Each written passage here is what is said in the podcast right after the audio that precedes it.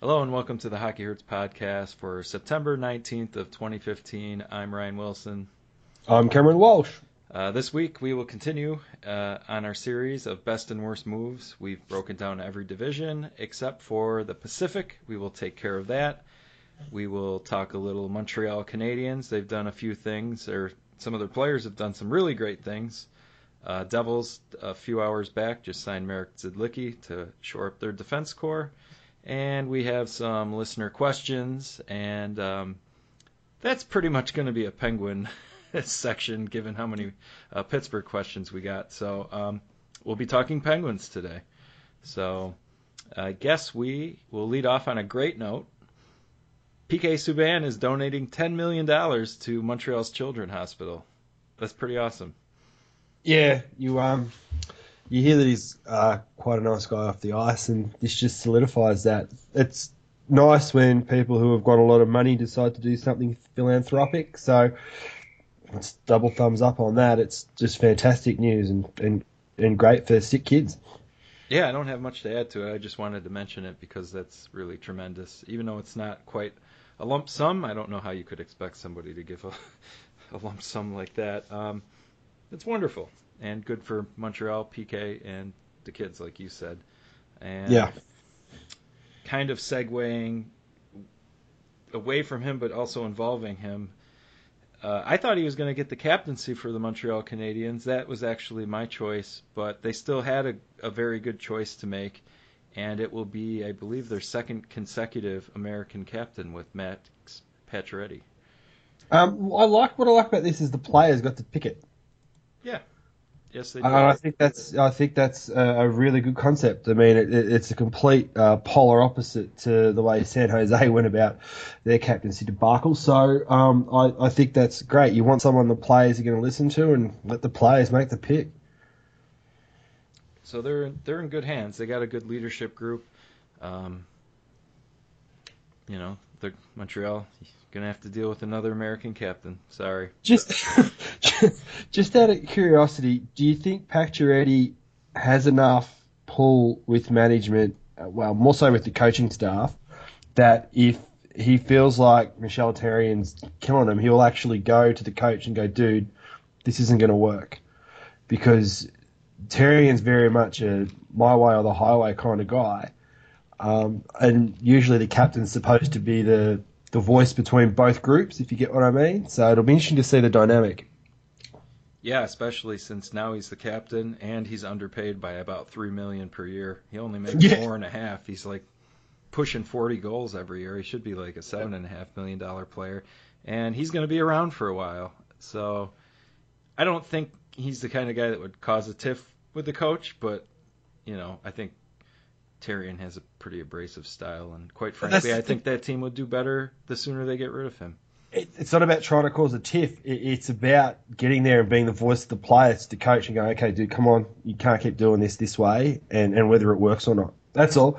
You get there and you wonder whether certain captains are a voice for the player, or whether the captain has to be a voice for the coach to the player. So it'll be interesting to see how that dynamic plays out.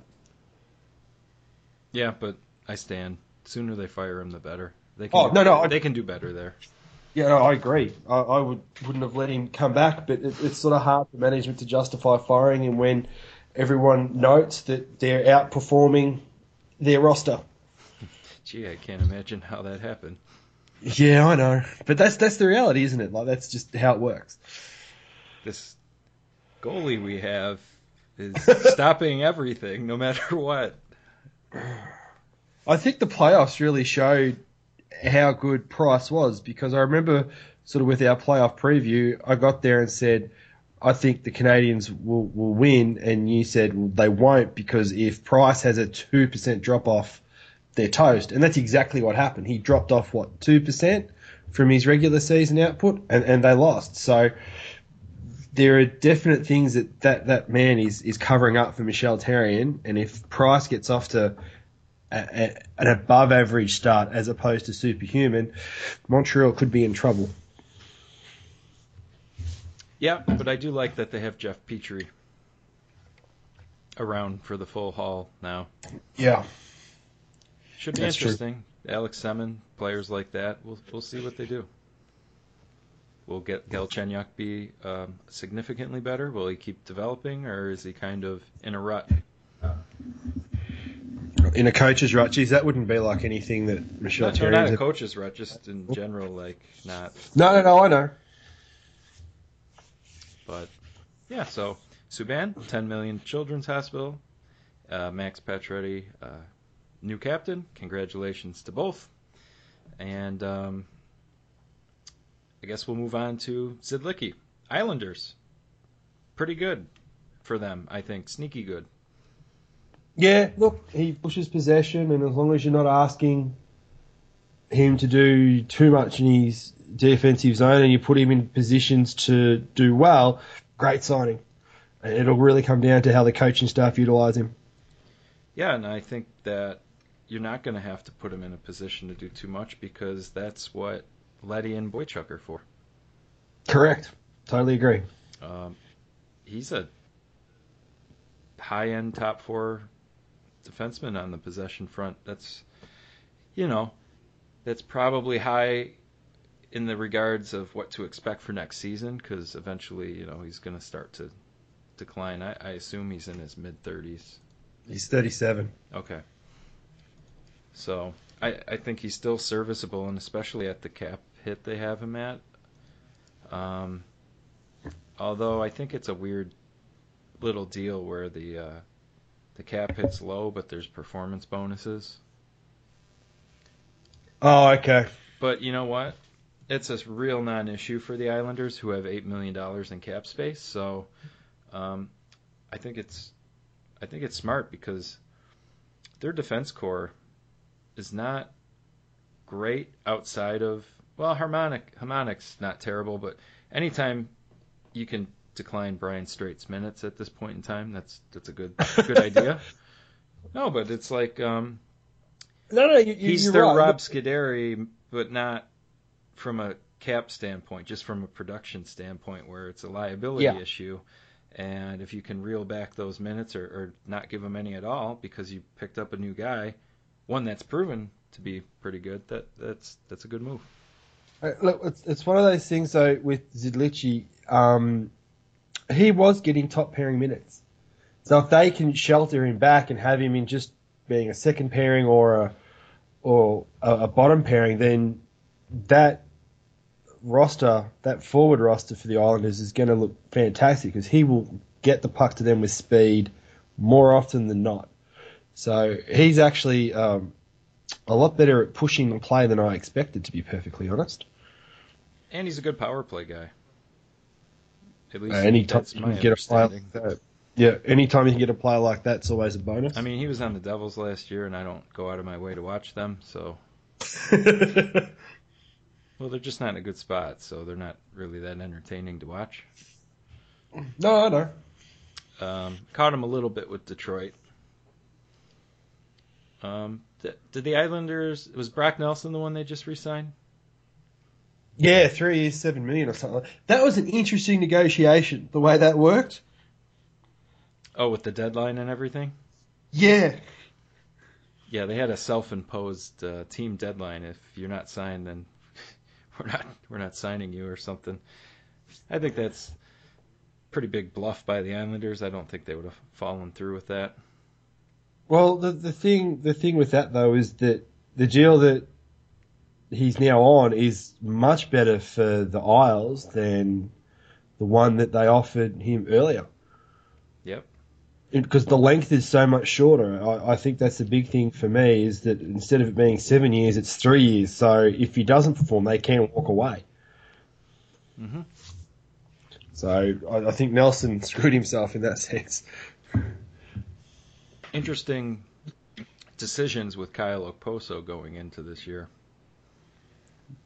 There's quite a few of those going around the league, though. It's not just the Islanders. There's quite a few teams that have got to make up their mind.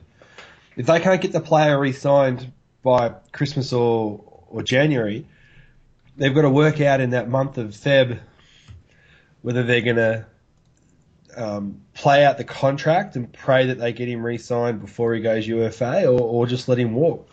There's quite a few players that are in that situation this year. That's a brutal spot for New York, too, because they'll be a contender in the East. They were one of the better possession teams last year. Yep. Goaltending should be okay with Halak and Grace. And, you know, Okposo at 2.8, he's going to look for his payday because he hasn't gotten it yet. And he should. And he's 27, so you're in that. Somebody's going to give him 7 or 8 years. Well, I should rephrase that. Another team will give him 7 years. Only the Islanders can give him the 8th year.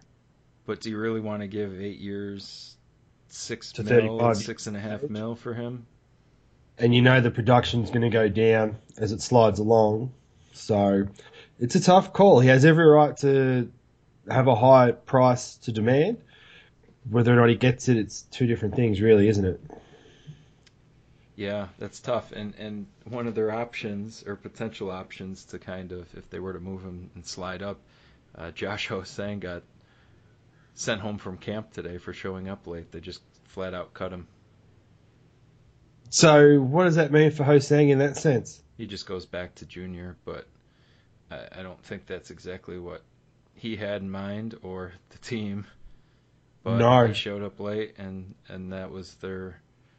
That was their decision to send him home. And, you know, it's tough to give the Islanders a hard time for that choice. If you're, no, I think if that's you're supposed fine. To be a gung-ho prospect who has criticized Team Canada for not giving him a chance, you know, you got to back it up with your actions. You want a chance? Here's your chance. Don't show up late. That's just silly. Oh, well, maybe he'll learn and grow from there, but there's a little bit of a pattern of behavior happening here. Really talented, but... that's not the argument, though, is it? No, it's not, but I don't like seeing that. I like to see talented people succeed, so he'll have to learn from it, go back to juniors, work hard, do all that stuff, and then come back next year. Not be a tool. We'll see. I don't know... I know what people write about him, but, you know, it's going to have to be a learning thing. Yep. I reckon the Islanders have done the right thing there. To be honest, either they're going to have to trade him away because he doesn't fit the culture they're trying to make, and someone will give them something for him, and they can move on from there. Or the switch flicks and he projects out to be what his ceiling is. So... We'll see. They were in a good spot to roll the dice on him, though. Yeah. So, well, I guess we'll start our Pacific Division best and worst moves. Quack, quack. Yep. Anaheim, alphabetically, go right off the gate. They had some positive moves. New acquisitions, and they had a few negative ones that I see. I'll let you go with what you think. Am I allowed to say the re-signing of Kessler's a positive? Because, I don't know. I like the Kessler re-signing. I like the Carl Hagelin re-signing. I like the Jacob Silverberg re-signing. There are lots of things that I liked in particular. I don't know what to think about the Kevin Bieksa signing. They've still got Clayton Stoner on their freaking roster. I think he just got in trouble. I think he decapitated a bear or something. Yeah, I know. I saw that. Did I read that correctly? Yeah, you have. Yeah, that might save the Ducks from themselves. I thought I heard someone I had my first hockey game of the year last night. I thought someone in the locker room said he decapitated a bear. I didn't know if I heard that wrong. No, you heard that right. Yeah. Okay, so there's that.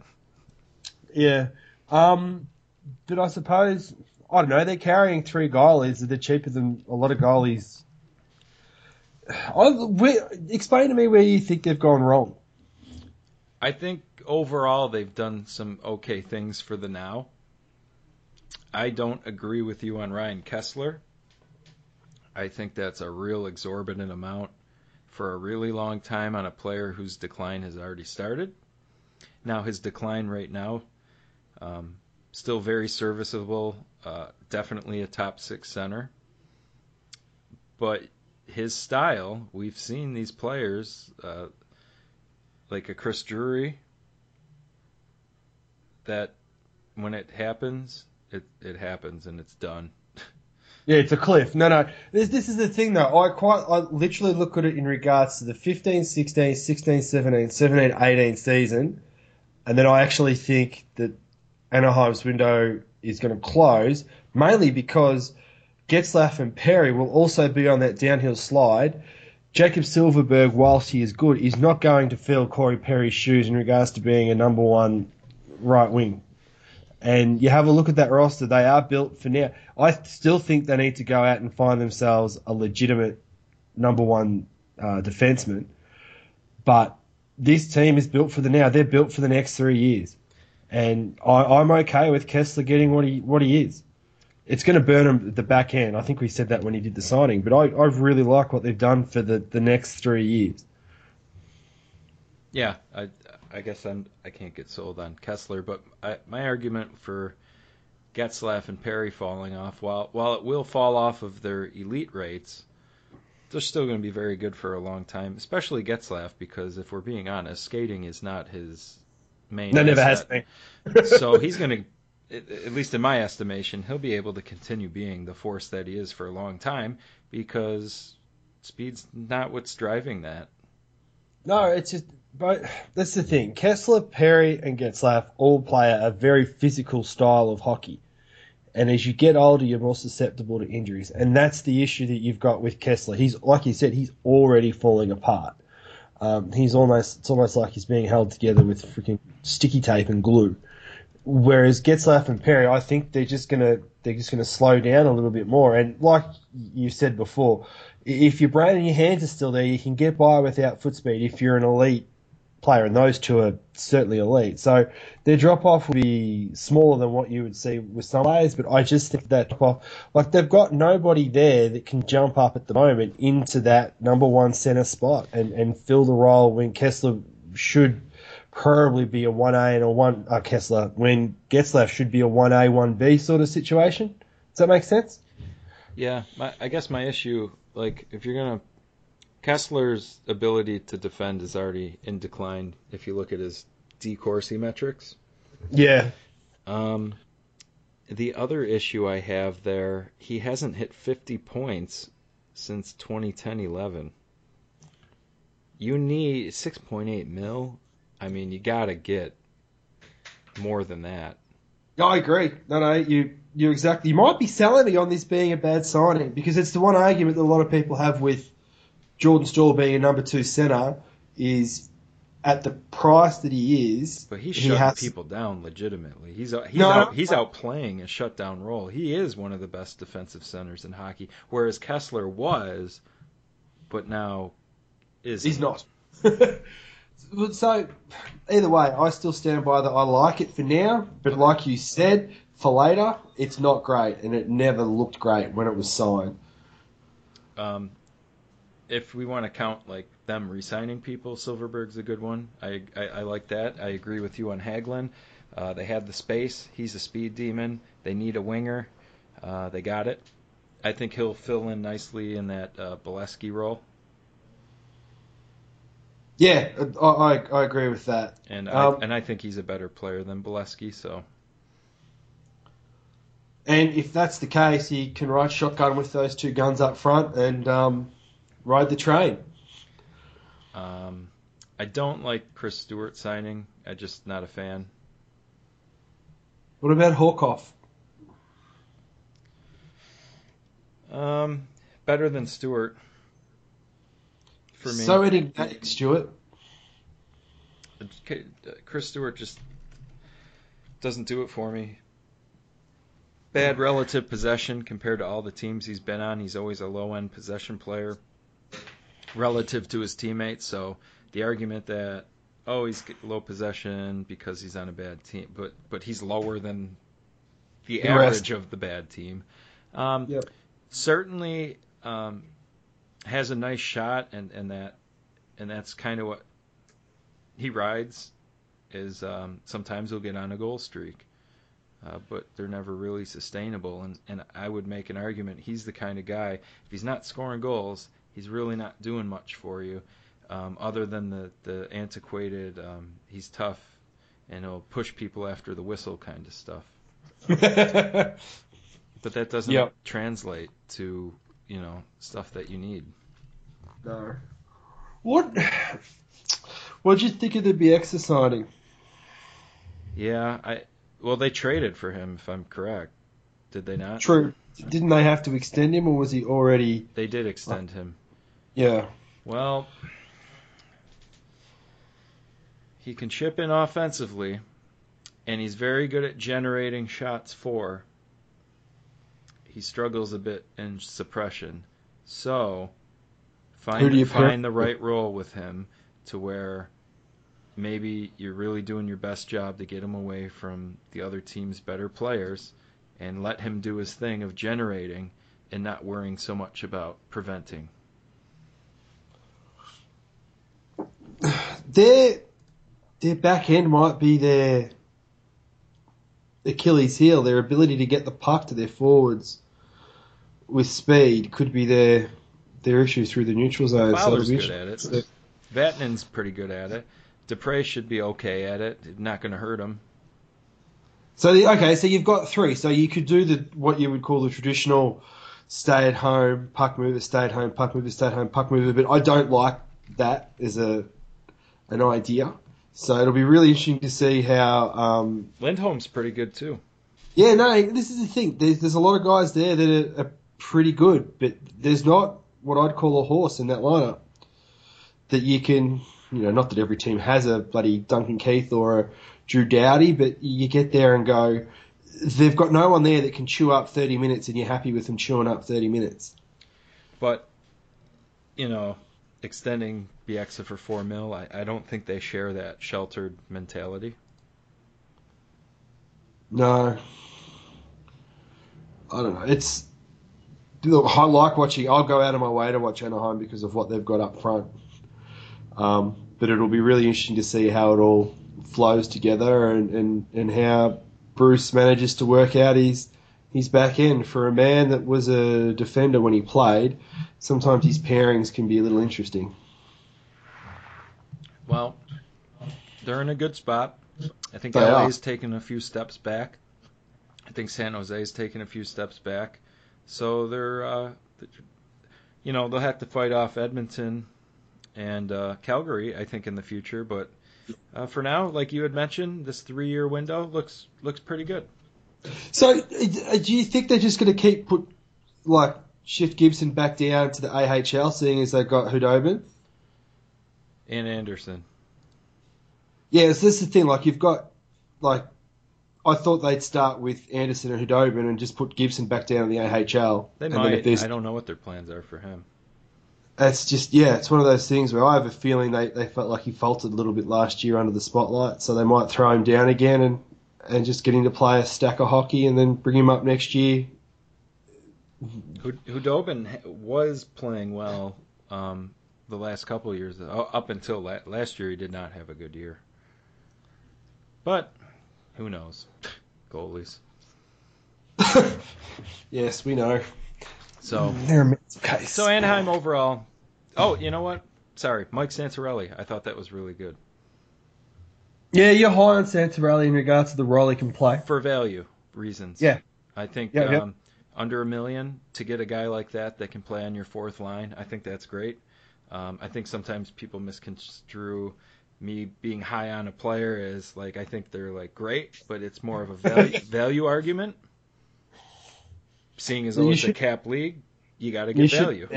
You shouldn't need to put an asterisk on that, but sometimes it's not bad to clarify that. But for a fourth-line center under $1 million, really great. I like that a lot. So I guess that's the last thing I need to add on Anaheim. Arizona, I don't know how to – well, I do know how I'm going to approach this. To me, it's pretty clear they want to be this year's version – of the Sabres, even though they tried that last year. I think they want to be the outright 30th team, Austin Matthews being the prize, Austin Matthews also a homegrown Arizona player. I kind of hope it works out that way. Yep. That'd be great. Yep. Yeah. It's tough to say, oh, this is a good move, this is a bad move, because they've signed some players that I don't really think are great, but I think it's a good move because of what they're trying to do. But I mean, the big thing for me though that might throw a spanner in the works is that they've got there and they've grabbed the Stanley Cup experience of Chris Pronger and Antoine Vermette. That might throw a spanner in the works for what they're trying to achieve. Chris Pronger. I can't believe he's still being traded and works for the league office. It's ridiculous, isn't it? Whatever. I'm not anti Chris Pronger. I just think I'm aware of that. Yeah, well, it is quite amusing. But you mentioned Vermette. We can consider that a new acquisition technically because he did go to Chicago. That's an obvious. He liked his time there. He got his cup. He gets to go back, make a little bit of money.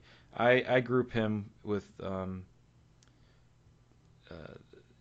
kind of overrated third line centers around the league that he's got a name and the production doesn't really match up with it. And, there are listeners right now that are like, oh, he scored a few goals in the cup run and he helped them win. And that is true.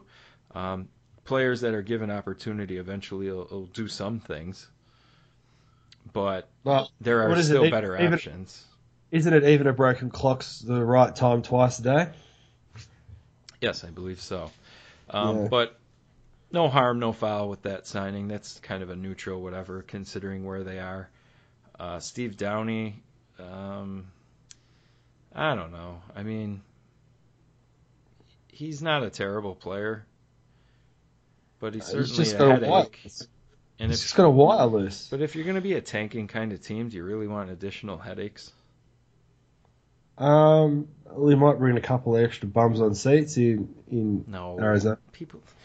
Come on, you're going to pay $50 because I assume that's kind of the average price in Arizona compared to other places, maybe? I ain't paying $50 to watch freaking Steve Downey. No, you're watching fights. No. And they got John Scott, too. Jesus. Yeah, I know. It's one of those things where you've got, OER will be great to watch. It'll be interesting to see how Domi and Duclair go. They're the young guys that they're going to want to be good for when Austin Matthews does come through, under the assumption that they get him. And it'll be really interesting to see what they get out of Mike Smith. I mean, he could quite literally be the thorn in their side. If he has a bounce-back year, they'll win games purely because of him. If he keeps playing the inconsistency that he is, they'll be fine trying to go for 30th. They got Lindback back. They can always put him in. That's true, because you're not going to be able to trade away Mike Smith like the revolving door that was in the Buffalo Sabres net last season. So, or like Devin Dubnyk. They had Dubnyk last year, and then they were like, this guy's playing a little too good for us. You go to Minnesota. Yeah, and look, it's one of those things where this team, like you said, it's hard to say what's a good and a bad move. If you're a team looking to win, some of these moves you'd give it the, but they're not looking to win, so you've got to fill the roster up somehow. I still find it absolutely amazing that they're like $13 million away from the top of the cap and they're $4 million away from the bottom of the cap. I thought they'd be much closer to the cap, if you get what I mean, in regards to the floor, because they're trying to save money. Well, that Pronger stuff basically did that, didn't it? Got him over the cap. Yeah, okay. There's not really a lot to say. Zdeněk Kokalik's a good defenseman, I think. It's just he's like Vermette. I'm coming back home. I'm comfortable there. I'm gonna make $3 million. That sounds good to me. It's kind of thing. He's gonna get to wear flip flops to the rink every day. So it's kind of tough life living in those warmer towns, playing sport you're getting paid a lot of money for. I feel sorry for OEL. I think he's going to go through the prime of his career struggling there. He'll get to the UFA, and then he'll have to make up his mind whether there's enough talent there to hang around or not. So we'll see. He doesn't have a tough one. But you know what? He can't catch a break because he plays on Arizona, who have stunk. And then the Olympics come around. a few years back, and as a friggin' Sweden coach doesn't even play him. Yeah, I know. I know. That was puzzling. Yeah, look, you get there with OEL and you go, look, he doesn't have a no-trade clause. There is a way to move him at 5.5. He's cheap for what he offers and what he provides. It's just a question of whether he can get moved into a team that would require him. I mean, Yandel got moved, so there's nothing to say OEL can't, but they'd be crazy to move him. Yeah, I want them to move him for him. So do I. But we'll see. If they tank, they get Austin Matthews with Domi, Duclair. I'm sure there's another few prospects. Oh, Dylan Strome. Jeez. Duh. Oh, terrible. So they could turn a corner in the near future. We'll see. We'll see. Yeah. All right, let's get away from the Coyotes. Calgary. And, Brian Burke's not really known for his love of analytics, but he mentioned, he made a comment the other day that I thought was pretty good. I think he understood that their possession was bad, and they got good results last year. Yeah. And he made a comparison to golf, like we were making a ton of 40-foot putts last year. And this year we're not going to make as many 40-foot putts, but he said, I don't think we're going to have to make as many 40-foot putts. So I thought that was a good way of looking at it, because I do think they'll be improved. I thought that was a pretty clever way of putting it. That was. It is a good way of putting it. Which, out of the moves that they did, which one do you think's the most impressive? Because they've done a couple of quite good ones. Which is the one you think's the most impressive? Are we counting Dougie Hamilton? Because that's kind of the slam dunk. Well, that was where I was headed, yeah. Dougie Hamilton, obviously, superb acquisition. Getting Giordano locked up, although that's going to bring him later, much later into his career. But, it's a proper price. It's under $7 million. He's 31. He's been, when playing, the best defenseman the last couple of years. And look, I suppose he got good late, and you can make the argument that he hasn't had to play the hard minutes all the way through to, his career to get to this point in his career. So he might last a bit long. It's hard to say. I mean, he deserves the money he gets. Could it bite them on the ass when you get towards the end of the contract? It might. But you can't not sign him, and you can't not sign him for the amount that he's on. Like you said, it's under $7 million. Most other elite defensemen are over 7 and pushing 8, well, if not more. PK set that market. Yeah. Future top guys are going to push that $9 million. Yep, which is what it will be in a cap world as the cap keeps going up. I mean, the other great signing that they had is up front in regards to Frolik, really. Yes. Came in under what I thought. Thought it would be a 5-year, $25 million contract, and it was 5 years at 4.3 each year. So $700,000 cheaper a year than I thought he was going to go for on the open market, and absolutely the kind of forward that they needed. Help drive possession with a little bit of offensive flair. You look at the way that team's constructed. This season, he's the most expensive forward they've got. He almost sets the benchmark for what they're going to have to do with guys like Colburn, Monahan, Goudreau, Bennett. Colburn has no leverage. He's never done anything. No, he's an RFA, and I fully appreciate that. But he's got to get through his RFA stuff. So does Goudreau. So does Monahan. So does Bennett. There's nothing to say that Colburn can't push forward and be better. But what I mean is, though, that 4.3 for Frolik, if he falls below Frolik, then Calgary have just got there and gone, well, Frolik's making this. You're not going to make more than that. And you get there with Goudreau and Monahan. You would expect them to produce those guys will get raises. And they obviously should. But Frolik can be that benchmark that Calgary can use in regards to what they want out of their top 6 forwards. if I'm their agents, though, especially Gaudreau, I'm not using Frolik as my benchmark. I'm going to say I'm Johnny Hockey, and I'm pretty exciting, and I, especially if he has a really good year this upcoming year. And he can mock it. Frolik's not going to be a ceiling for any of it, I don't think. Hey, I didn't realize you were getting a PTO, though. Yeah. Yeah, I skated for the first time yesterday. It's amazing how I pulled that off. I suppose one of their worst moves for this season coming is the fact that they burn a year of Sam Bennett, I think, for me, last year. Yeah, that was a hotly contested decision. Cost control is important, yeah. It wasn't worth that, especially coming off shoulder injury that year. Nah, that wasn't a good move at all. I bet we discussed that in the past. I can't recall, but I'm sure we both kind of gave pause to that decision. That's a polite way of putting it.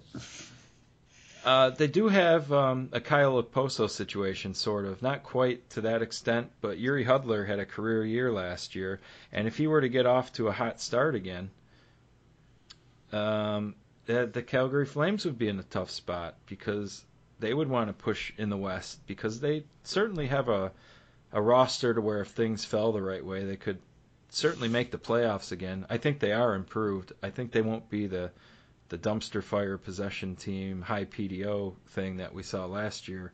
But Hudler's, it's tough. I mean, do you move them?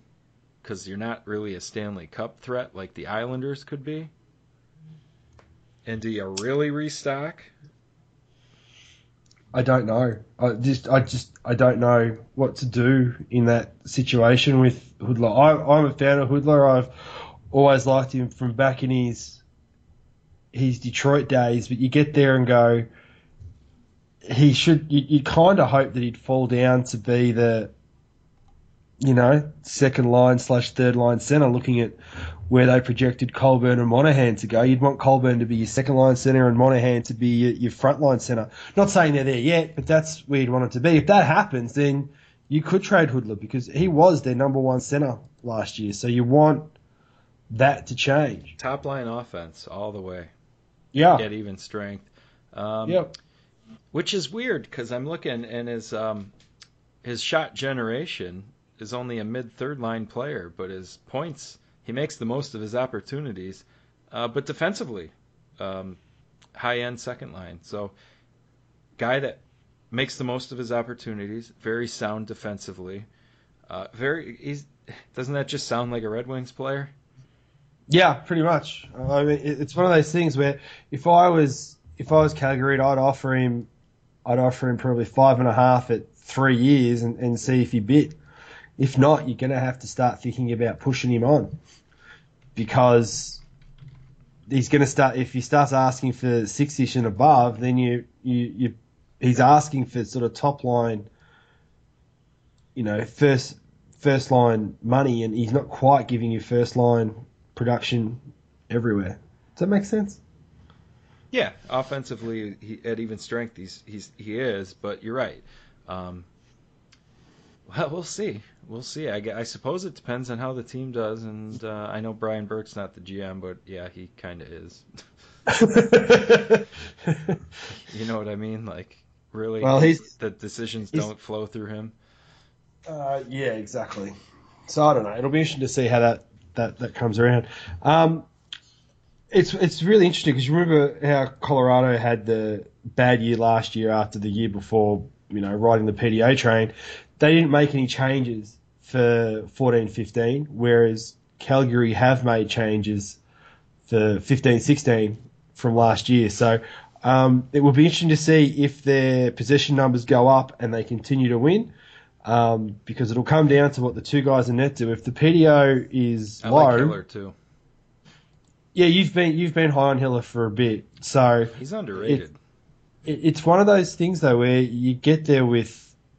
If they do have poor PDO, but their possessions are up, you'll have fans going, well, what's the point of having good possession if you get no luck? One's repeatable and one's flies all over the map. So I've noticed, though, that it kind of holds for a season for a couple of teams every year. Every year there's a team that has a high PDO, and every year there's a team that has a low PDO. So you do not want to be that team on the low PDO side of things. No, obviously. It's a tough one. And Minnesota, I think, was that for a bit last year. Well, they solved that problem. Yep. Should we go move on to the interesting team in the division?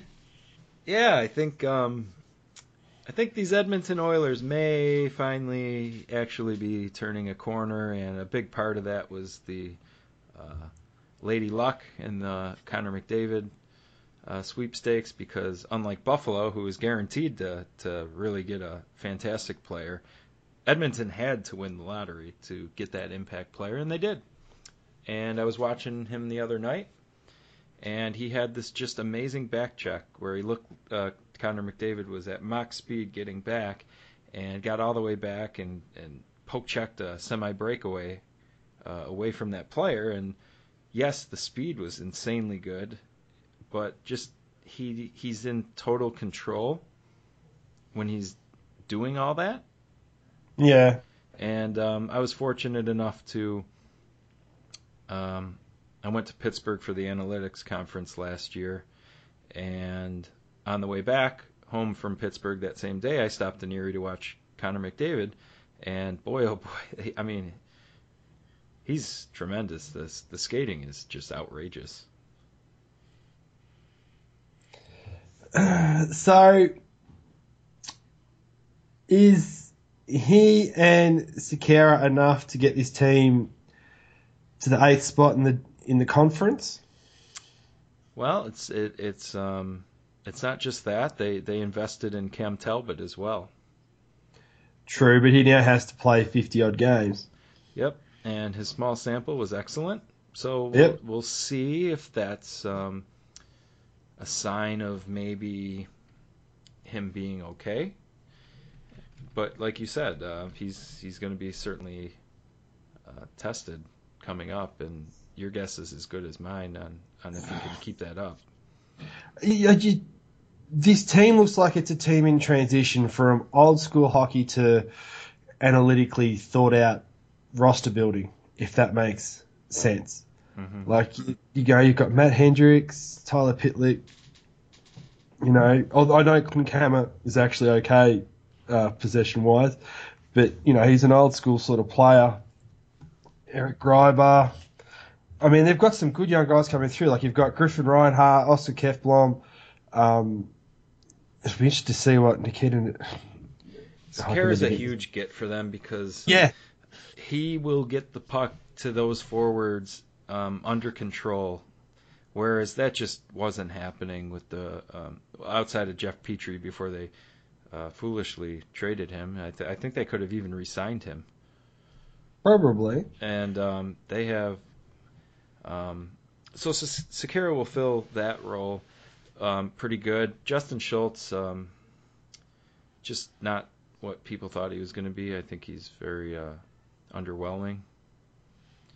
If you shelter the hell out of him, though, and just have him run the power play, can he not provide what they need? The problem being they need him to not be the sheltered guy. Yeah, no, it's the argument, isn't it, really? It's tough.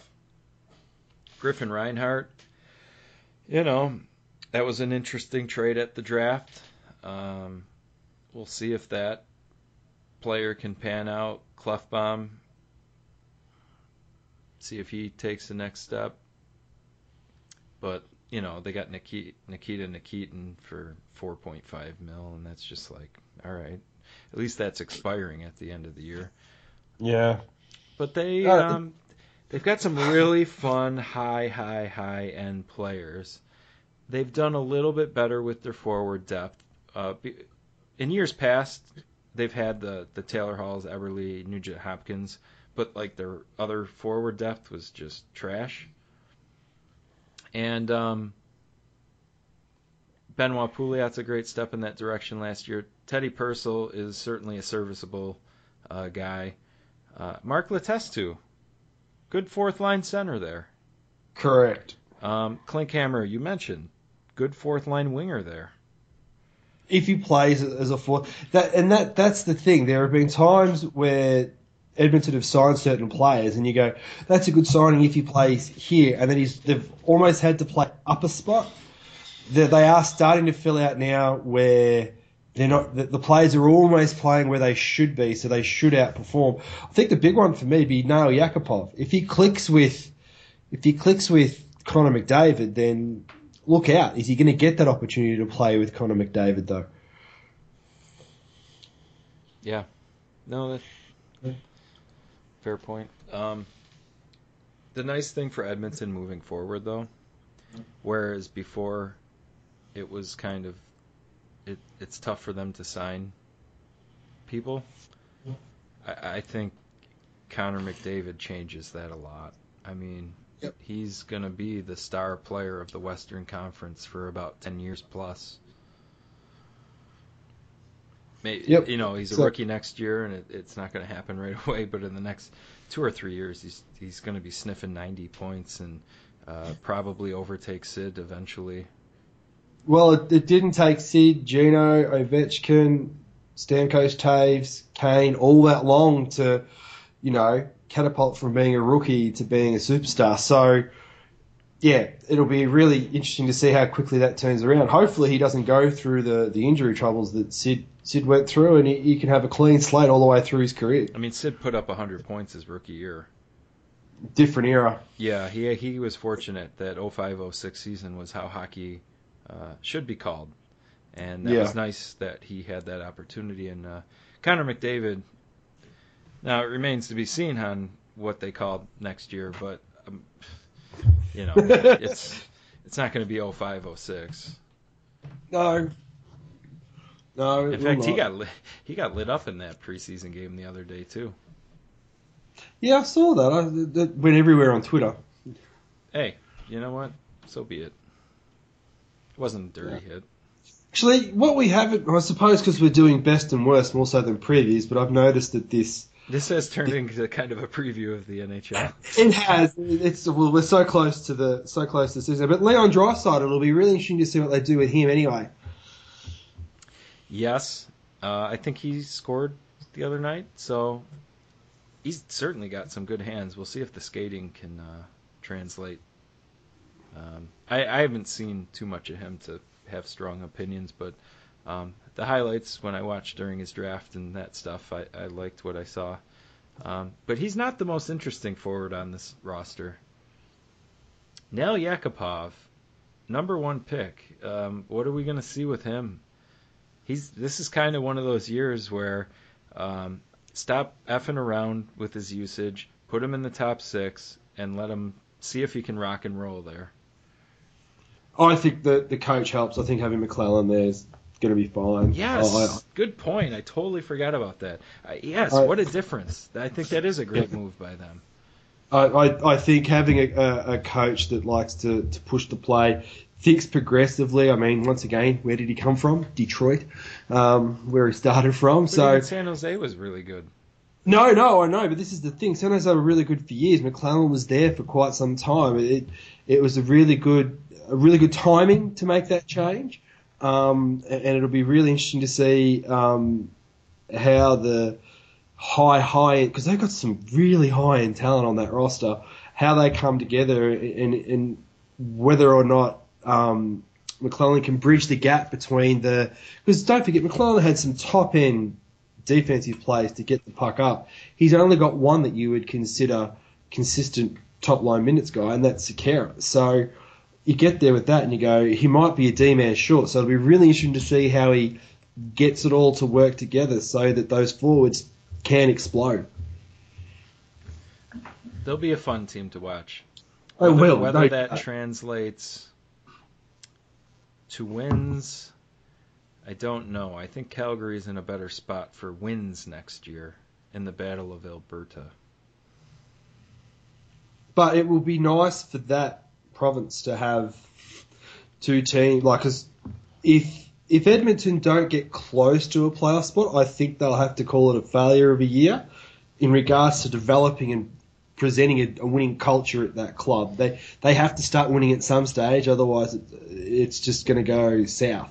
So this year they have to win. They have to at least get close to, 41 wins, I think, for me personally. I just don't know how with that decor. Cam Talbot might have to play out of his skin. He'll have to make sure that the PDO train rides a little high. Yeah, I suppose you're right. Although, what we haven't mentioned, maybe Darnell Nurse is ready. Maybe. But once again, it's like a few of these teams with young defensemen coming through.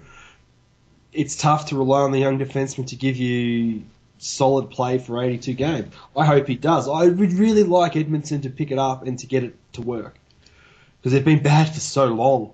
It'd just be nice to have them, get in the mix. But, yeah, it's really tough to ask young defensemen to come in and be great straight away. It doesn't happen to every player, and if it happens with Nurse, then that's like a thumbs up, away you go, Edmonton. I will be watching them. I'm already a big fan of Connor McDavid. I'll seek their games out. I think, yes, I think they should end up getting a lot of NBC games for the late game as well. Well, from the tundras of Alberta to beautiful SoCal. Los Angeles. Boy, what a team off season.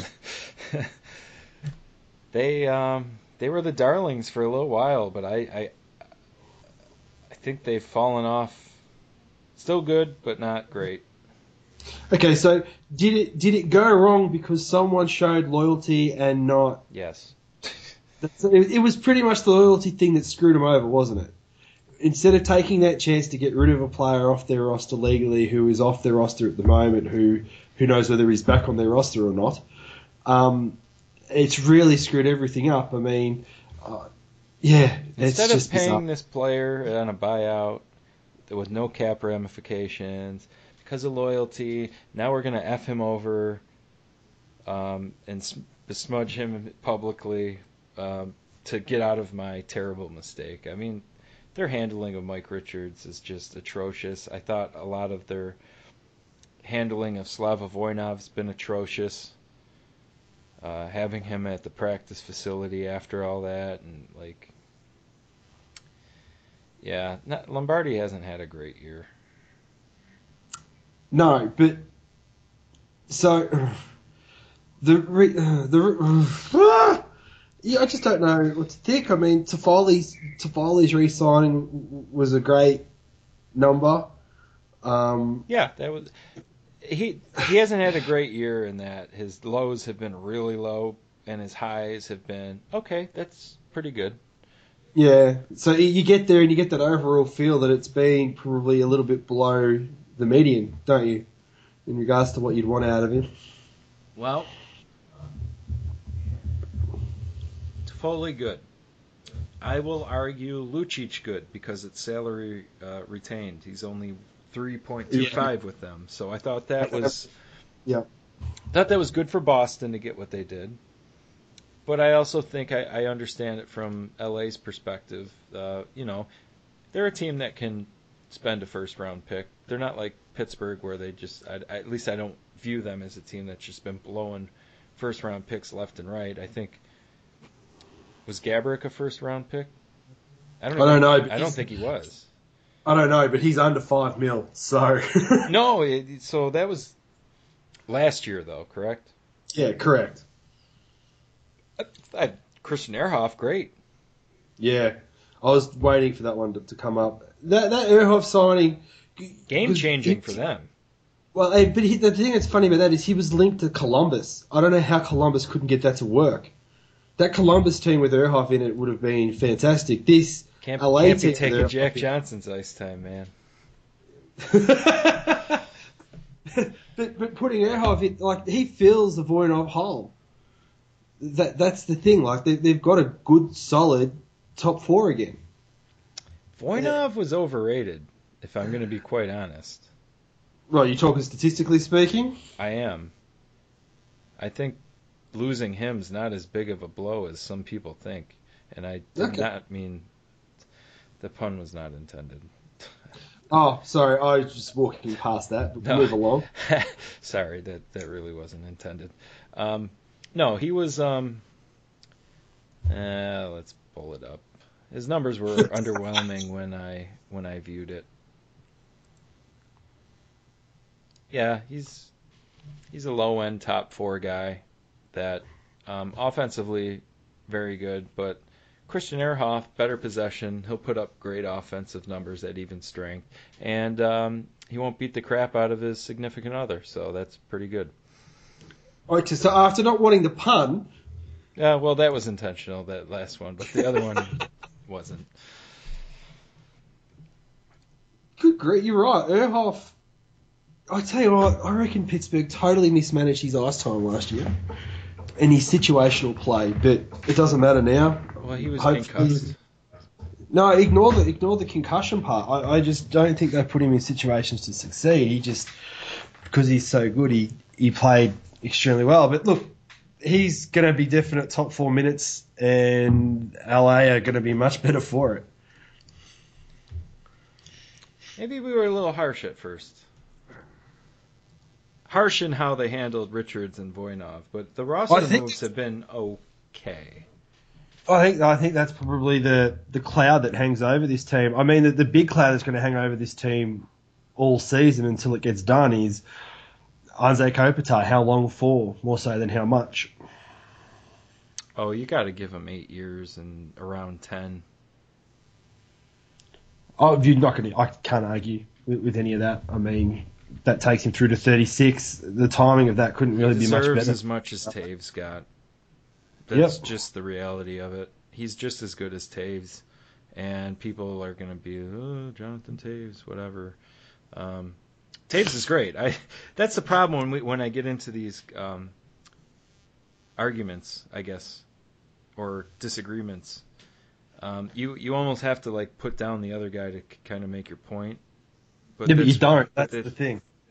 I'm not really putting Taves down because he's tremendous. It's more like, okay, yeah, he's great, obviously, but guess what? This guy is his equal, and I think that's absolutely the case. I think Kopitar is just as good defensively, and offensively they're very similar. And Kopitar does not have the freak wingers that Taves has had. Give Kopitar a freaking Marian Hossa. You want to see some offense? Yeah, it's a good point, actually. Hossa, man, he's great. Look, just... I'll shoehorn him into the podcast anytime. Yeah. So, I suppose that's LA done. I mean, this was supposed to be a best and worst, but it has literally just turned into a preview. I think last week was... Yeah, we don't have time to do a preview, so consider these best and worst moves our preview. Yeah, but the first division we did was definitely a best and worst. The second division sort of was a little bit of a preview. Last week I thought was definitely a preview. This is just, I don't think we've even... Yeah. So, look, LA, I don't know what to think about LA. Oh, Enroth, good backup. Yeah. But, I mean, LA... And this is the other thing with him as a back. I don't think they should play quick as often as they have. So having Enroth allows them to keep quick, fresh... for the playoff, either the playoff push or the playoffs themselves. Because like they missed the playoffs last year, but I don't think they really had to change too much to make their roster. They were unlucky with that. They lost a lot of games in OT and lost a lot of second points. So not having to go to the shootout will really help their cause. And they've got enough top-end talent that the 3-on-3 should suit them very nicely. Dustin Brown's contract already killing him, though. Yeah. It seems as though a lot of these teams that are competing for the Cup do have a contract that is killing... It's still 7 more years at 5.875... I didn't realize it's 75 mil. Jesus. At some point when these contracts get signed, teams are going to have to work out that certain player types, and most of the time they are power forwards or extremely physical D-men, are not going to be able to play at a high enough level to warrant the cap hit past 33, I reckon. And he's going through to 37. Yeah. And look, it will happen. I mean, you have a look at some of the guys that have only got PTOs or have just signed one-year deals and all those sorts of things. It feels as though the league has started to work that out. Not every team has, but it does feel as though those things are starting to change. So the next 3 or 4 years are going to be very interesting contract-wise. It's always tough for me to kind of criticize Dustin Brown because we played against him in high school when he was at Ithaca in New York, and he had our number, so it's kind of... He was young, too. We were... older senior team. He was 8th or 9th grade. You could tell he was going good places. But that aside, I mean, that contract sucks. Yeah, but that's the thing, though. That's not his fault if they're going to pay him. Oh yeah, good for him. Yeah. You know what I mean? Like you could get there, and we can criticize the contracts and stuff, but it quite literally, it's not the player's fault if the player if he keeps producing the way he did last year, that contract looks worse and worse because it's so expensive. But that's not his fault. He's still giving the production. They've just paid him for that production. So, you know, that's not his fault. No, it's never the player's fault. That's management stuff. At least in my opinion. No, I agree. Moving up north, San Jose.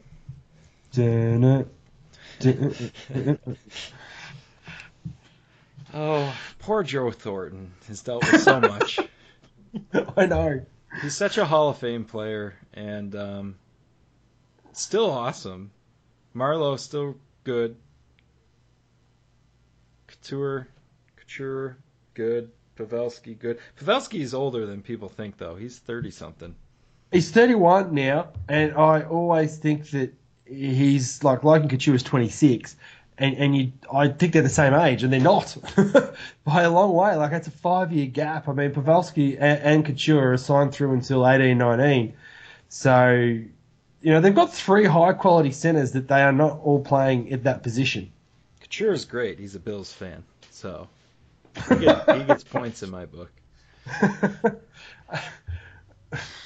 Actually, what did they do signing? Besides, like I know what they did in the back end, and we'll obviously get to Paul Martin because he's a favourite of ours. But what did they do up front?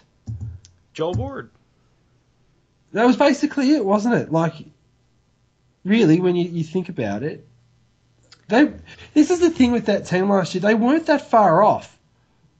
Like, they're okay. I don't know. It's weird for me, that team. Like, you've got players you love to watch, but Anthony Niemi really blew that chance when they lost 4 in a row against LA, didn't he? Oh, and they lost Vlasic that year. Freaking Stanley Cup pick blew a freaking 3-0 lead. Yeah, but I thought I was sitting pretty. Well, they lost Vlasic in that as well. Though. Like, you can get there and you can hang it on Niemi, and you probably can, but losing an absolute top-end elite defenseman against an extremely good. Hey? Quick was the GOAT. He was a pig at the beginning of that series. Yeah. Look, I think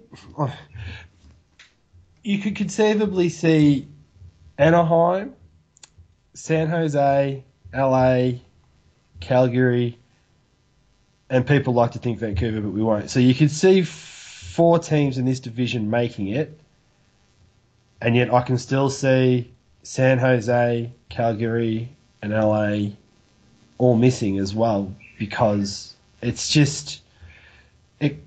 Who's getting hurt? Well, that's sort of what it comes down to. I mean, you know, if Perry goes down for an extended period of time, or if Getzlaff goes down, or Kessler goes down for an extended period of time... Anaheim are really, really going to struggle. If any of Anaheim's key back 6 go down, they're in trouble. It's the same here with San Jose. If Vlasic goes down again for an extended period of time, they're in trouble. I still think they should play Brett Burns up front instead of playing him down back, but that's a coaching decision that needs to be made. If Paul Martin runs into the injury troubles that he had in Pittsburgh, that's going to hurt them. I just don't know where this team goes. The signing of Paul Martin's fantastic, though. Yes. Paul Martin's awesome. Four years. It's difficult because he gets hurt a lot now. He got hurt. I'm looking at something that says he is 4.8 million, but I thought he was closer to 4 million. I got it at 4.85. Yeah, but that doesn't sound right to me. Look, that takes him through until he's 38. He is 4.8. Jeez. Okay. Yeah. It takes it through till he's 38, so that'll be it for Martin, or he'll sign a one-year deal somewhere cheap later on. But for now, you'd pair him up with Vlasic, I think, and run him as your number one pair. And I say that. Is Vlasic lefty? Oh, he might be. I hate trying to remember that stuff. Burns and Martin be fun. It would be, but I still want Burns up front. Yeah, you beat me to it. I mean, Brent Burns is way more of an impact player up front, which is the opposite of someone like Dustin Byfuglien, who is better back. I was shattered when they had the concussion hockey come out here, and Burns played on the East Coast and then flew back for the NHL awards in Las Vegas instead of coming to Perth. I was so looking forward to watching that bushranger play. And, he buggered off back to the States. Damn it! So, yeah, look, that would be what I would do. He probably picked up some animals in Australia to add to his collection. Well, there's a very good chance. So, look, that San Jose team's interesting. Look, Martin Jones is their starter now. Stalock's a fine backup.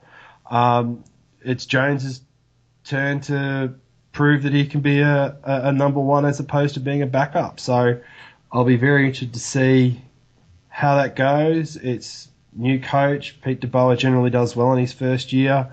It'll be interesting to see whether he tries to play the same style of hockey that he did in New Jersey or whether he's got a different wrinkle to what he'll offer and provide. Losing McClellan's going to hurt. I think the GM needed to go before the coach in this situation. It's exactly what I was about to say. Someone who's a bit more of a forward thinker. Okay, well, Sharks, not too much movement, but still Joe Thornton, still Marleau, Couture, the Bills fan, Pavelski. Look, they've got Thomas Hertl, can he get back to what he was doing before he got injured? Hertl. You know what I mean? So there's opportunities there for this team to definitely rebound and maybe not be the dominant force they were 2 or 3 years ago, but certainly be a playoff team. So once again, the West has got teams that are high-quality teams in it, and they will beat each other up and will make a team that you would consider playoff bound fall short. I think that's the reality of the conference. Maybe not so much this particular division, but the conference in the West at the moment is just hell. Yeah, there's a lot of teams packed together and a lot of different variables there. Mm. Well, last and least. Right. Vancouver. I don't think highly of them anymore. They had a great run when they were making when they lost to Boston in the final. And Sedins were going great, Luongo, all that stuff. But they're a train wreck. You look down their lineup and, well, I don't think I can sort of find another word. I think you're right. They're just train wreck. They really, really are. Well, that said, they have some opportunity to where they can flip Vrbata for some futures. And Dan Hamhuis for futures. So I don't see them as competitive as far as playoffs are concerned. Are they going to end up being a little bit like Toronto used to be, where they're going to end up just outside the playoffs? Yes. Because they're going to think that they can push, because they're going to get to that trade deadline and they're going to be in that middle range and they're going to go, no, let's go for it. And they're going to fall short and they're going to have given up. Instead of acquiring picks, they're going to have given up picks and fall short. That's sort of how it feels like to me with this roster at the moment. They've been trending that way for a while, though. Yeah, but it helps when you've got the freaking Sedin twins to carry the load. You know what I mean? Like, this team hasn't fallen off a cliff because of those two players. Yeah, they've almost hurt them. Well, they probably have, in a sense. I mean, you might disagree, but I think they're Hall of Fame players, the two of them. No, they are. They're, no way. No disagreement. They are. Yeah, and the fact that they are that good, they've been able to put a team on their back and carry it further than it probably should have got. So, yeah, I just, you know, I don't know about their second line centre signing, but I think we all know that. I thought I'd start you off. Go for it. Yeah, well, you know, Brandon Sutter's not really good, and they're going to pay him like he's good for a while, and that's not going to end well. And I don't really have much more to add to that. It was great for Pittsburgh that, you know, Jim Benning wanted to help them out, and you know, when your main off-season acquisition is trading away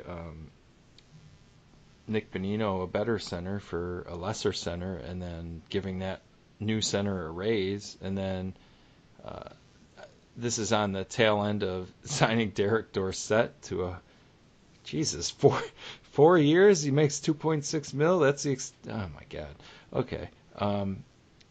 That's ridiculous. Trading Cassian for Brendan Pruss, whatever. This honestly feels like Holmgren putting together the Flyers for a few years.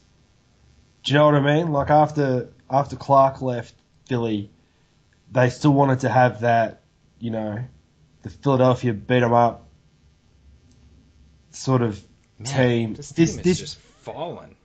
It's a real mishmash of like a couple of quality players and everyone else is grit and grind it out sort of thing. That's how it feels to me. I mean, I could be wrong, but it doesn't feel like there's a direction in regards to what style of hockey they think they should be playing to be good. But they think Brandon Sutter's a grit grind it out. Boy, are they in for a rude awakening. Yeah, well, he definitely can't win a puck battle, but you get what I mean? Like, oh, no, I'm with you 100%. And has there been a franchise that has handled their goalie position worse than the Canucks?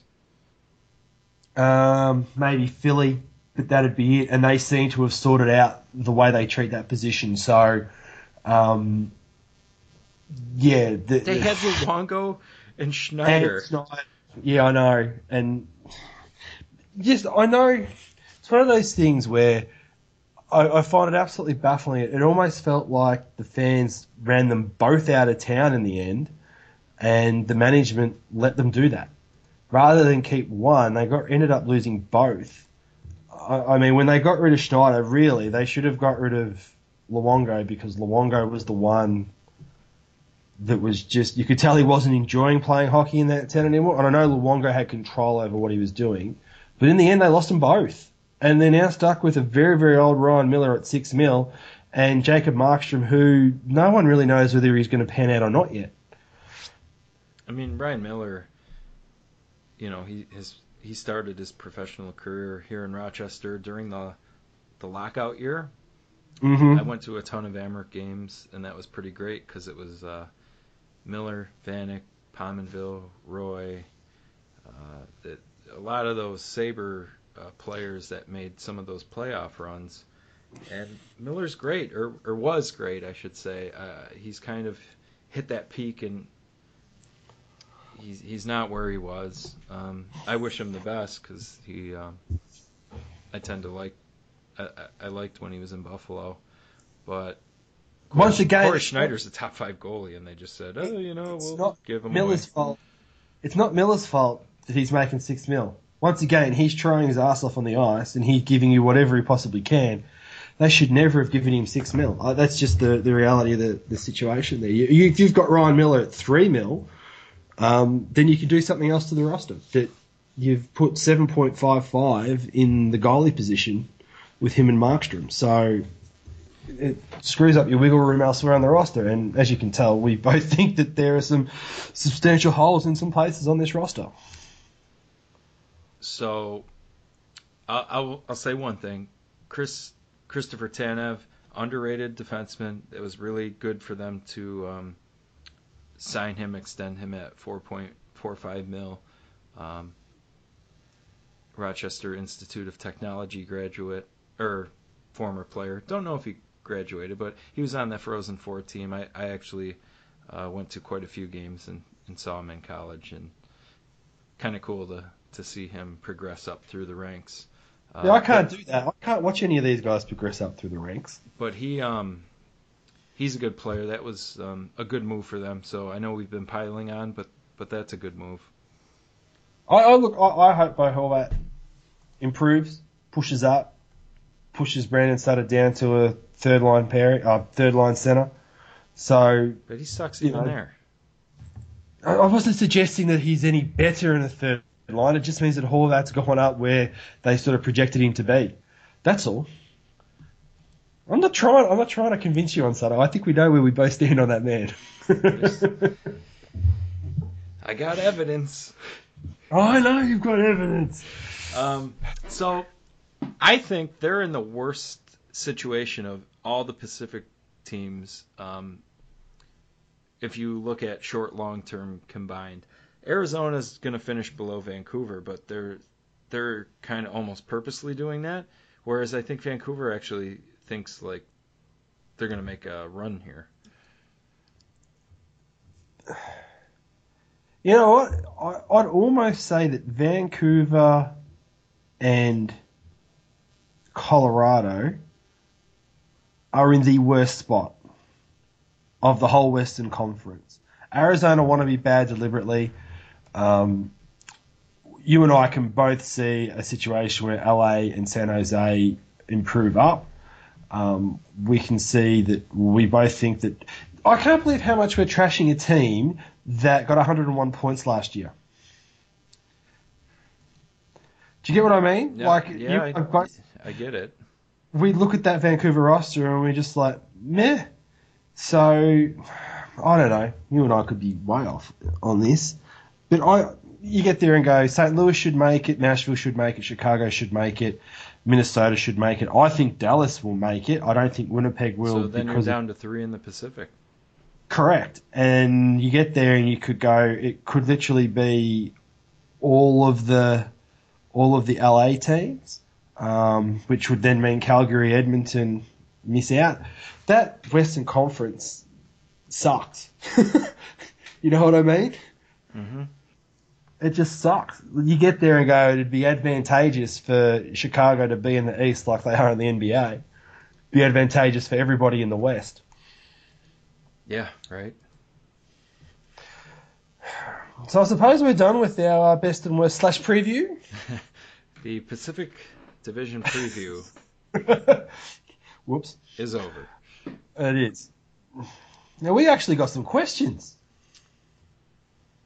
Yeah, all Pittsburgh, though. Well, we're going to have to sort Drew Dunn, 67. Would you keep both Matt Murray and Tristan Jarry, or trade one? If so, who and for what? Problem with goalie prospects is the same problem with goalies with a track record. Their value is just tough to peg. I personally would not trade Matt Murray right now. I think he's on track to become an NHL goaltender. I think that would be wise to keep him around. Give flexibility behind Marc-Andre Fleury. Tristan Jarry was originally thought to be the guy that's doing kind of the things that Matt Murray is. I think he's disposable at this point. But you kind of hope he starts playing a little bit better so the value goes up. But right now I think there's minimal value. Right this moment, I would keep both. Yeah, I would too. I mean, Fleury's got, 4 years left on his extension? So yeah, his extension just started. Yeah, so they're in no rush to get rid of either, I suppose. And throwing in a goalie prospect isn't really a sweetener, I would suggest, to try and improve a trade. So you might as well keep them both. They might, like you said, with Jarry, he was expected to be the better of the two, and Murray. I don't think Jarry's gone backwards in his development. I just think Murray's moved through a little bit quicker. So keep them both. I mean, you've got to start making a decision on those two probably in 2 years' time, because you'll want one of the two of them to start backing up Fleury anyway. So you'll have a look at it that way, have a look at it in a couple of years' time, and then you can start look, because you'll have a better idea of where both of them are at by then. So I'd keep them both in the AHL and just play them a lot. Yep. We have Cassie, and that's @_MAF29. If a top six winger is hurt, would you let Dupuis fill the void for the time being or recall Sherry and test him out? I think for me, Dupuis, clearly, he's got a track record of doing well in that role. I know some people don't view him as a bona fide top six guy, but of course, playing with Sidney Crosby, you're going to have good numbers over extended periods of time, but I actually looked into his numbers prior to even Pittsburgh, and he was an okay player then. I think it's obviously Dupuis, even coming off the blood clot. Connor Sheary is going to be a fourth line, hopefully skilled winger kind of deal. I think I made this point last week. If you're going to bring someone like Connor Sheary up, you need to put him in the role he was playing down in the AHL. So if Pittsburgh are going to roll out for lines that are attempting to score rather than have them be a tie fire, then it won't really matter where you put Sheary in the lineup. But if you're going to get there and ask a guy that's been asked to score in the AHL, throw him up on the fourth line and have him have to check and grind it out, all that sort of garbage, then he's just going to fail. You've just set him up to fail. So I don't think you'd have a need to put Sheary in the top six, looking at the way Johnson likes hockey to be played, looking at the way Rutherford's actually constructed the roster. It looks like they're going to try and play with four scoring lines. So just throw Sheary in and have the players slide up the lineup. That's how I would do it. I mean, Pittsburgh have actually finally got four set positions in that top six. You could say five if you include Kunitz in that in regards to the way it starts. So you've got players to rotate through there. Sheary could get some reps and do well. Who knows? Not in the top six, but he might get some reps. The nice thing about Dupuis is I believe he can play both wings, so that creates some flexibility. Yeah. But yeah, I would I'd go with Dupuis.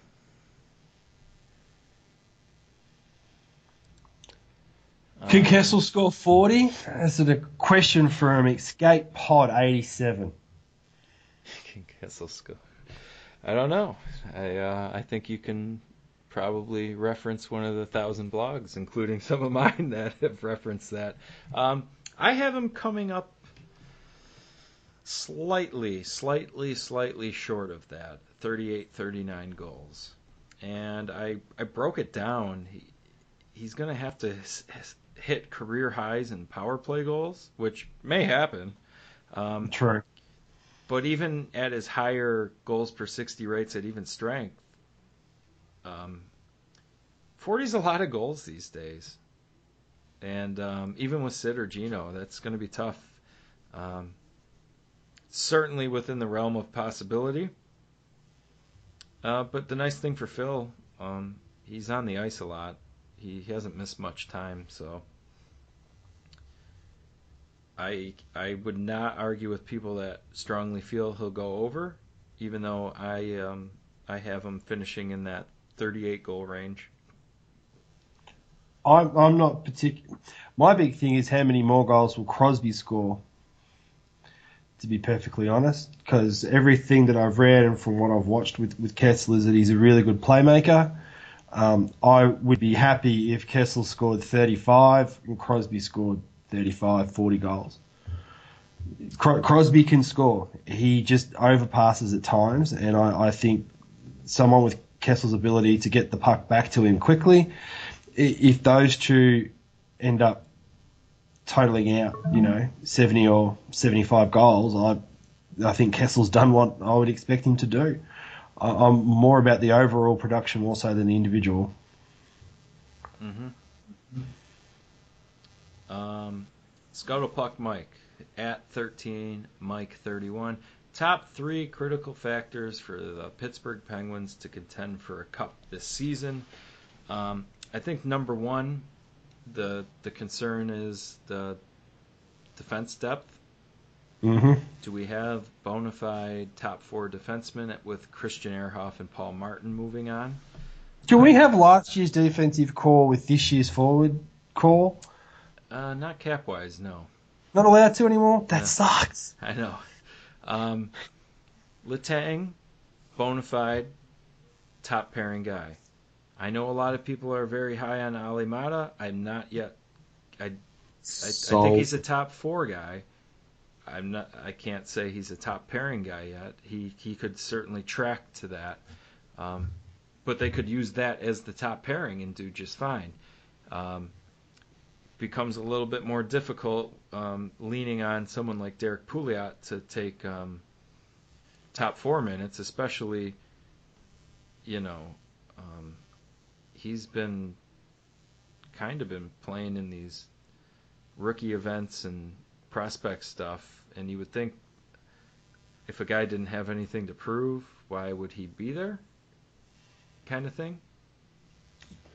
Yeah, I don't know what they're expecting out of him, because I watched one of those rookie games, and he just looked like he was going through the motions. He knew he could dance people, and he tried to dance them quite a few times and made errors because he was trying to dance through four guys at once. So, look, Pouliot could be the saving grace of that back six, really. I mean, if he jumps to where all the fans want him to be, and he ends up being a top four defenseman, in theory being the number three, then the depth of that roster fills out really, really well, because I could see he and Ian Cole being comfortably a number two pair. Ian Cole, underrated. I did some research on him. He's got some really nice underlying driving the play numbers, and he matches up favorably to some of the NHL's best players on the defense front. Not saying that he's their equal, but Andrew Berkshire did some nice research, and I believe the stats they're using are proprietary, so I didn't have the raw numbers. I just what he had put out, and they're called possession driving events. And Ian Cole was above average on the Blues for that, and then when he went to the Penguins, he was above average even on that team. And he's in company with guys like Erik Karlsson, Alex Pietrangelo, PK Subban, and Drew Doughty. And the other, it's a pretty crap company. Yeah, and the other two guys are Nick Leddy and Morgan Rielly, who have smaller sample sizes. But Nick Leddy's, when he went to the Islanders, did nothing to disprove those numbers. Morgan Rielly, the interesting one. We'll see what happens there. But for Ian Cole to be kind of successful possession driving plays per 20 is the stat. That screams, I'm a top four guy. So we'll see if his limited ice time is the reason for the higher numbers. If he's played well in the small sample, he'll get more ice time this year. And if he maintains that, there's no question that's top four material. I don't know what to expect out of Ian Cole. It's like I don't know what to expect out of Ben Lovejoy. If he can stay as a bottom three pairing, then perfect, I think. If he can stay there and play with Dumoulin, meaning that Scuderi's not in the lineup, that's the big one for the Penguins. They need all of their players to be able to handle the puck like it's not a grenade, and all of the names that we've mentioned are capable of doing that. They're all not scared to have the puck on their stick. They're all capable of skating out of trouble, and they all make all of them, I think, except for Lovejoy, make a a really good first pass, Lovejoy's okay at that first exit pass. So with Lovejoy not being expected to play the minutes he had to play in the playoffs, he should be better suited to the role he's given and not look as terrible as he did in the playoffs. So like you said, rolling myself back around to the question, defense is the first one for me. And rumor has it they're keeping 8, so Gonchar's in play here. Yeah, that's interesting. He should just be... that's a topic for another day, I think. But I think Fleury, repeating what he's done the last 2 seasons, if he does it for a third, you can say that he's gotten over whatever yips he had. And then for me, it's just a healthy healthy roster. If they keep a healthy roster, then I think this team, even if they don't... That might be number one, really.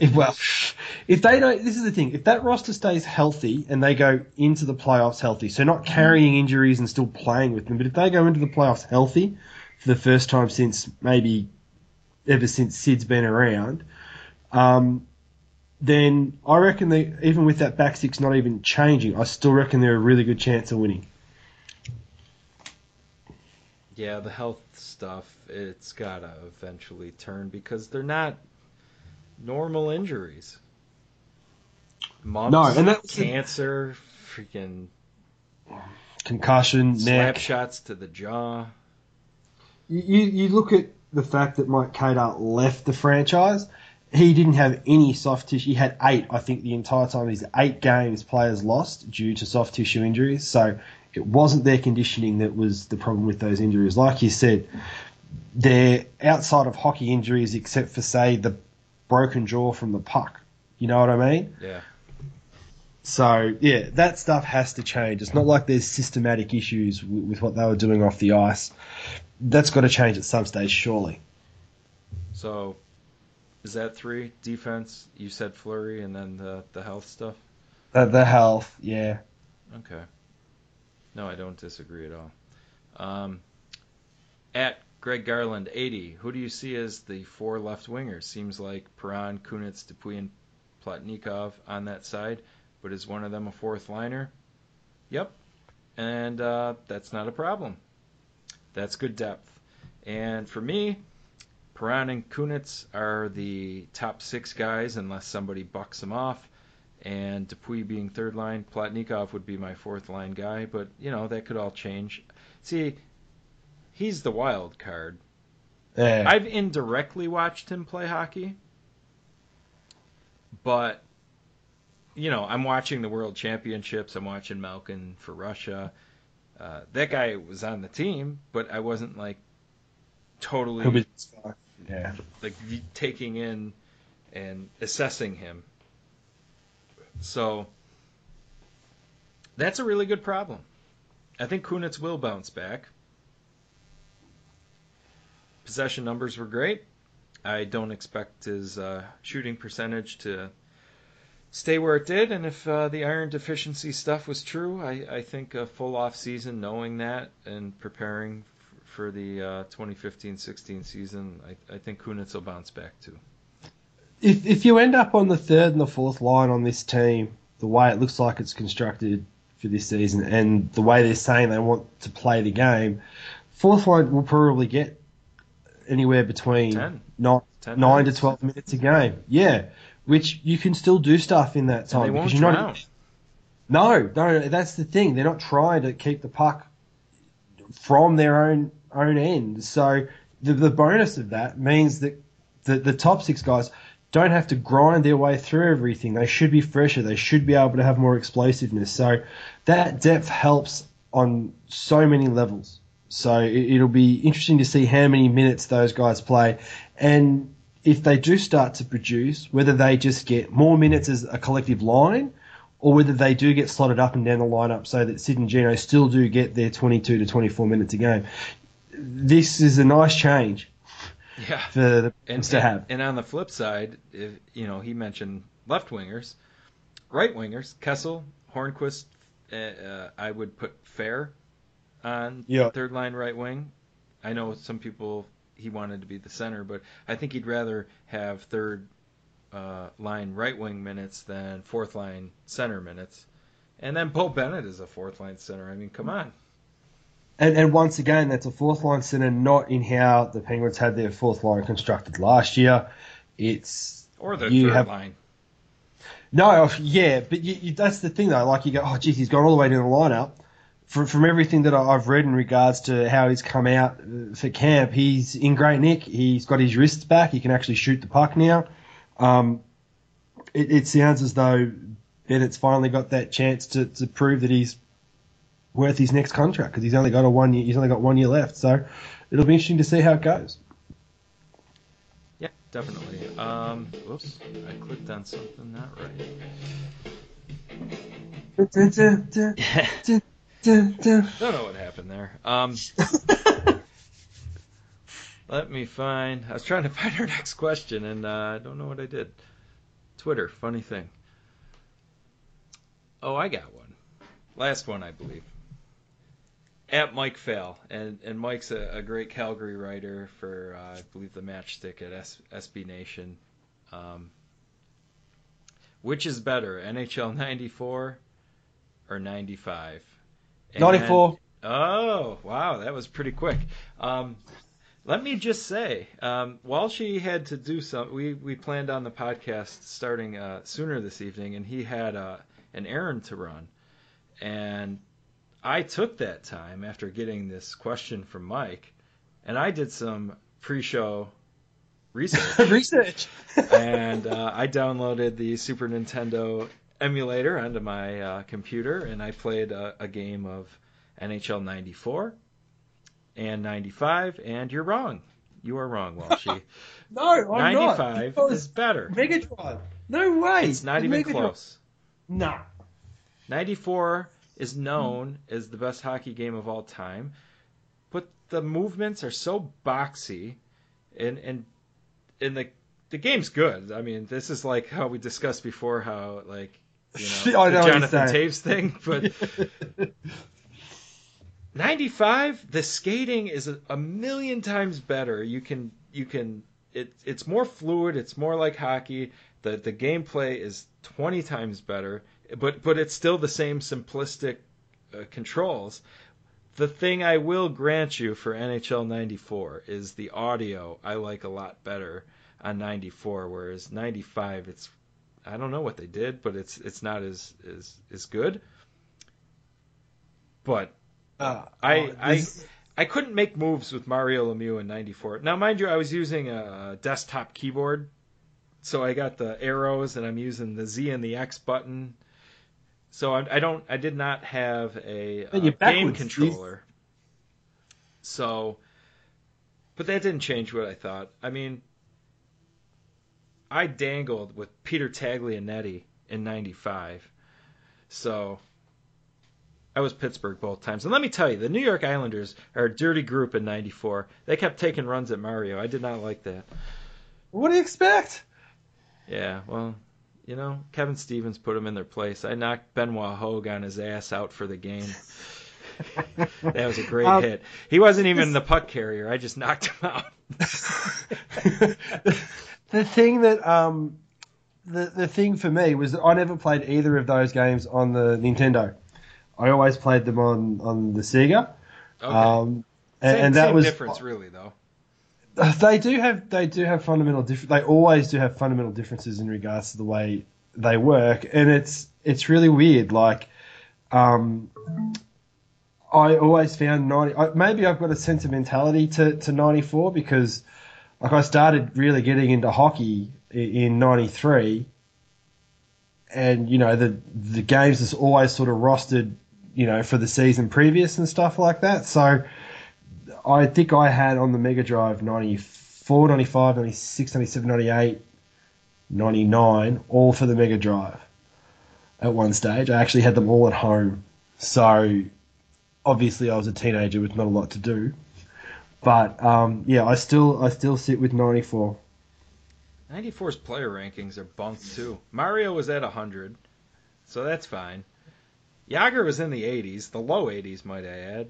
Yeah, that didn't rank in a sense. Francis was in, like, it was like a 78. Like, it was weird. But 95, Lemieux's 100, Francis is a 90, Jagger's 100. Like, it made more sense to me. I actually benched Stevens in 95 and put Ronnie Franchise on the left wing. We beat the Flyers up good. I take it you never played it with line changes on? Oh, God, no. Oh, I used to love playing it with modern games, I do. The thing that was great about that, like you said... Why do I want to put out some freaking bum ranked as 60 in the game? Because I like to see if I can actually score 5 or 6 goals with them. I just told you I dangled with Peter Taglianetti because some asshole knocked out off Samuelson, which I was fine with. But, yeah, that happened. So Peter Taglianetti got in the game, and he scored on a breakaway. So that was an NHL 95. Oh, good grief. So for me, NHL 95 was a better gameplay, less sound, but it had the better player rankings, and yeah, so that's where I stand on that. Speaking of sound, I really wish, and it'll never happen in the modern era, I really wish hockey rinks would go back to organ music and actually, instead of blasting out modern rock, stop blasting out modern rock tunes and just let the crowd garner their own atmosphere. It's one of the things that I notice from those old games is you don't get the... Like, you play the new games now and all you get is the music blaring all the time in between the whistles. Now you get there and go, could we just have some crowd noise? Yeah, I totally agree. I think LA does a nice job with the organ. Brilliant. I wonder if Chicago still does. I think they might, but it would be a nice transition to go to that. Maybe that's just me showing my age now, but that would be my preference. No disagreement there. That's something that I've always enjoyed, going to live hockey. Buffalo does Oregon, I know that. So. Alright, you know we're in trouble if we're talking about organ music at a venue. No, we can do video games. I mean, I gotta tell you, after the NHL 94-95, I started Super Mario Kart, and Luigi's BS, his little star power, I lost the race to him because he fell in a pit and they placed him in front of me as I was driving by, and he turned his star power on and spun me out. I was so pissed off. It took me back like 20 years ago. I mean, I was cursing at the screen. Luigi! I mean, come on. It wasn't even Mario. It wasn't Yoshi. It was freaking Luigi. I see, Luigi would never do that to me because I would always drive as Luigi. I was riding as Koopa Troopa. Oh, the Koopa Troop. He's average at everything, and I like that. Good acceleration, okay turning, okay speed. Rather than depends on the course, I guess. Bowser, Donkey Kong used to, if you get their top speed up, you can just freaking bump people out of the way. Run over everyone, basically. So, yeah, you got me on a Super Nintendo kick. Oh, well, that's the way Mike did. I downloaded it for the NHL. I'll be hitting up Super Punch-Out after this podcast ends. That's one of my That's one of my favorite games ever. I know Mike Tyson Punch-Out gets a lot of love for original Nintendo, but Super Punch-Out I loved a lot, actually. So, hey, guess what? Next week we can talk about games. Yeah, preseason. Being that it's the 19th, I think Pittsburgh starts on the 21st. Phil Kessel will not be in that one. He'll be in the next game, making his debut at home. So, and obviously the other teams around the league will be in action as well. Consider this the preview for our divisions, this little stretch that we did. And, yeah, that's about it, right? I think so. Nicely done. Okay, cool. All right.